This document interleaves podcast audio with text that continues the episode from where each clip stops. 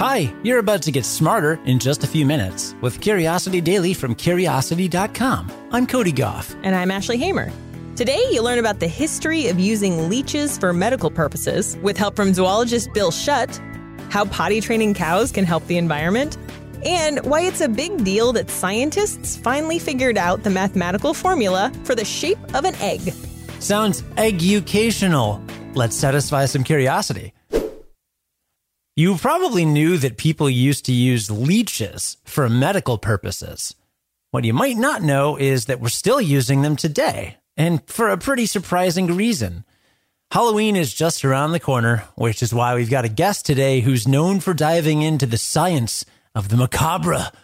I know it's pronounced macabre. I just really like saying macabre. Bill Schutt is a zoologist at the American Museum of Natural History who's written about everything from cannibalism to blood feeding. His new book is entitled Pump A Natural History of the Heart. And in it, he explains why people started using leeches in medicine and why they still do today. Here's Bill.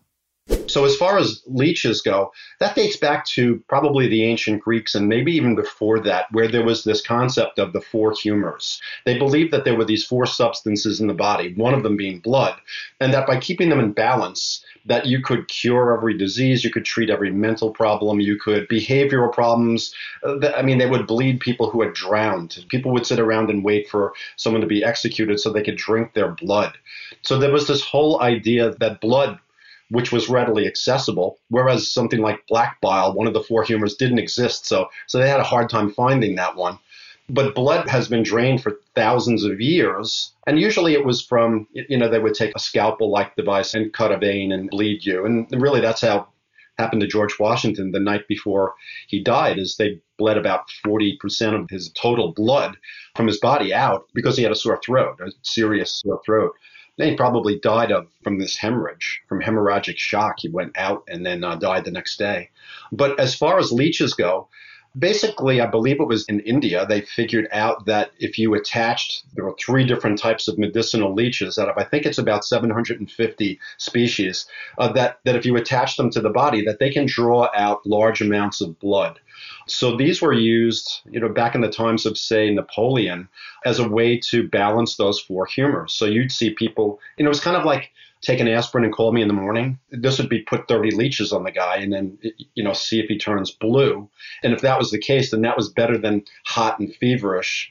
So that became something that was really popular.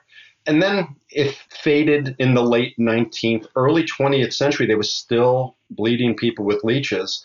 But once an understanding of things like bacteria and the cause of you know pathogens and how to treat mental illnesses, and it had nothing to do with draining blood from people. It sort of faded away until the 1960s when American surgeons who were working in Southeast Asia learned from the local physicians that leeches were being used for reattachment surgery. So let's say, God forbid, you lost a say a finger, and they reattached that. The arteries that carry the blood to that structure, or if it's an ear or wherever, they're kind of muscular and, and thick, and they're easier to knit back together. But veins are very thin, and that's the return flow to the heart. So it was very difficult to surgically tie these blood vessels back. So what they would do is, uh, once they reattached the structure like a finger, they would put leeches all around it, and the leeches would, in a sense, produce their own sort of circulatory system. They would draw out, so the blood would show up, it would provide nutrition and oxygen to whatever the reattached organ is. And then instead of the blood going back to the heart and not making it there because the veins aren't working, the leeches would draw that blood out. And then new blood would show up, and the leeches would draw that out. So it was, in a sense, setting up a, a little circulatory system with these leeches who were also in their saliva had anticoagulants that were keeping the blood from clotting. So then your body's repair system comes into play, and eventually the blood vessels grow back, and then you're fine. And the leeches wind up getting tossed into a bottle of alcohol, and hopefully the person is okay. Wow. This is almost being used like a organic surgical tool. Yeah. Interesting stuff. I mean, they're still using them in surgeries today for reattachments. Like if you atta- reattach the limb, you could use hundreds of leeches over the course of the treatment. Who knew that leeches were so handy in reattachment surgery? I certainly did not. Again, that was Bill Schutt, a zoologist at the American Museum of Natural History and author of the new book, Pump A Natural History of the Heart. Bill will be back tomorrow to talk about giraffes and their truly bizarre circulatory systems. Puppies get housebroken, and kittens are taught to use litter boxes. So, why can't barnyard animals be trained to do their business in a designated place? It might sound like a silly question, but it led to a serious study aimed at curbing the effects of climate change. And it turns out that cows, they can be potty trained. Here's why this is important. It's well known that cows contribute to climate change with their methane rich farts and burps. But you can't train a cow not to belch, it'll explode. The gas has to go somewhere. But gas isn't the only problem. Cow urine has high levels of nitrogen, which turns into ammonia when combined with feces. Ammonia can kill plants, and its vapors are toxic to livestock. And when it seeps into the soil, microbes turn it into nitrous oxide, which is a potent greenhouse gas. Nitrates in the urine can also contaminate groundwater and make people sick. So, scientists wondered if they could collect and treat the pee before it could cause any problems. This is no small feat. A single cow produces about 8 gallons or 30 liters of urine a day. Old McDonald's farm is absolutely covered with PIEIO. The team attempted toilet training with 16 calves using a custom built bovine bathroom dubbed the Mooloo. Picture a rectangular stall with saloon style doors and a patch of astroturf for the floor. They started by confining a calf to the mooloo until it let flow. Every success was rewarded with a sweet treat. 10 out of 16 mastered it right away. In two subsequent experiments, the calves were allowed to roam an indoor area with access to the mooloo via an alleyway. If they used the mooloo in this scenario, they got another treat. But if they couldn't make it, they got an unpleasant squirt of water, just like how you'd train a house pet. 11 of the 16 calves learned to use the latrine for the majority of their bathroom breaks. What's even more impressive is that these baby bovines mastered the task in only 15 days. Some human toddlers take way longer to toilet train. The researchers hope they can increase their success rate in future studies, and maybe one day, every cow will be potty trained. What makes an egg egg shaped? Scientists and engineers have been trying to find a precise mathematical answer for decades, and a team of researchers from Kent have finally cracked it. If you thought we already knew the mathematical formula for the shape of an egg, then it sounds to me like you counted your chickens before they hatched.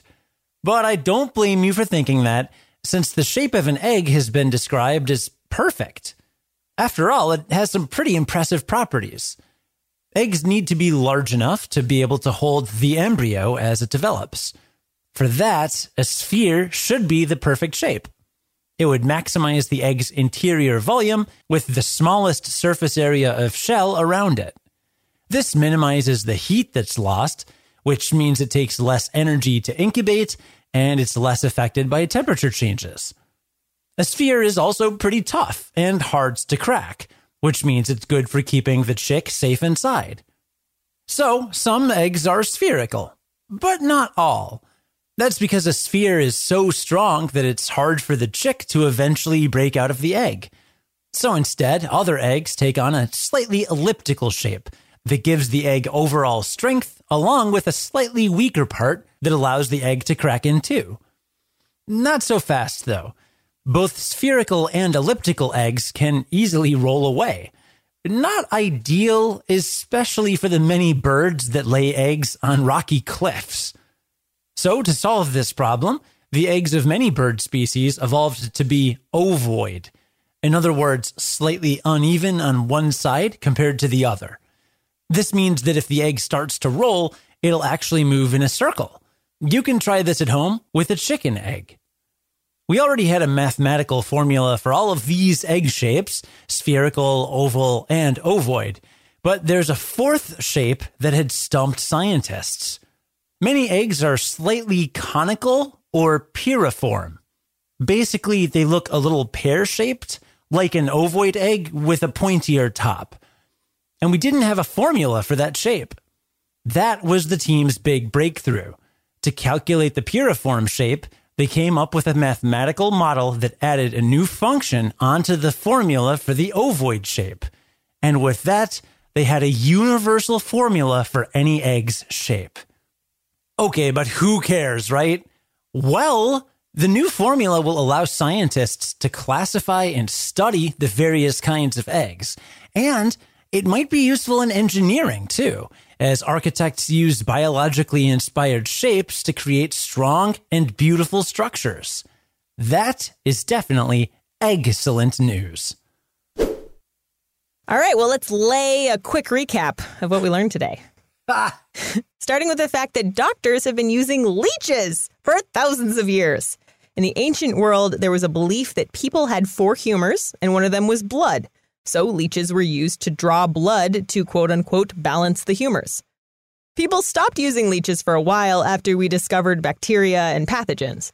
But in the 1960s, surgeons realized that they could use leeches to help people recover after reattachment surgery. Talk about a surprising surgical tool. One of my favorite theories about the four humors is that at least one researcher has suggested that we got the idea for the four humors from what blood does when it separates in a test tube. So, like, you know, you have black bile, yellow bile, blood, and phlegm.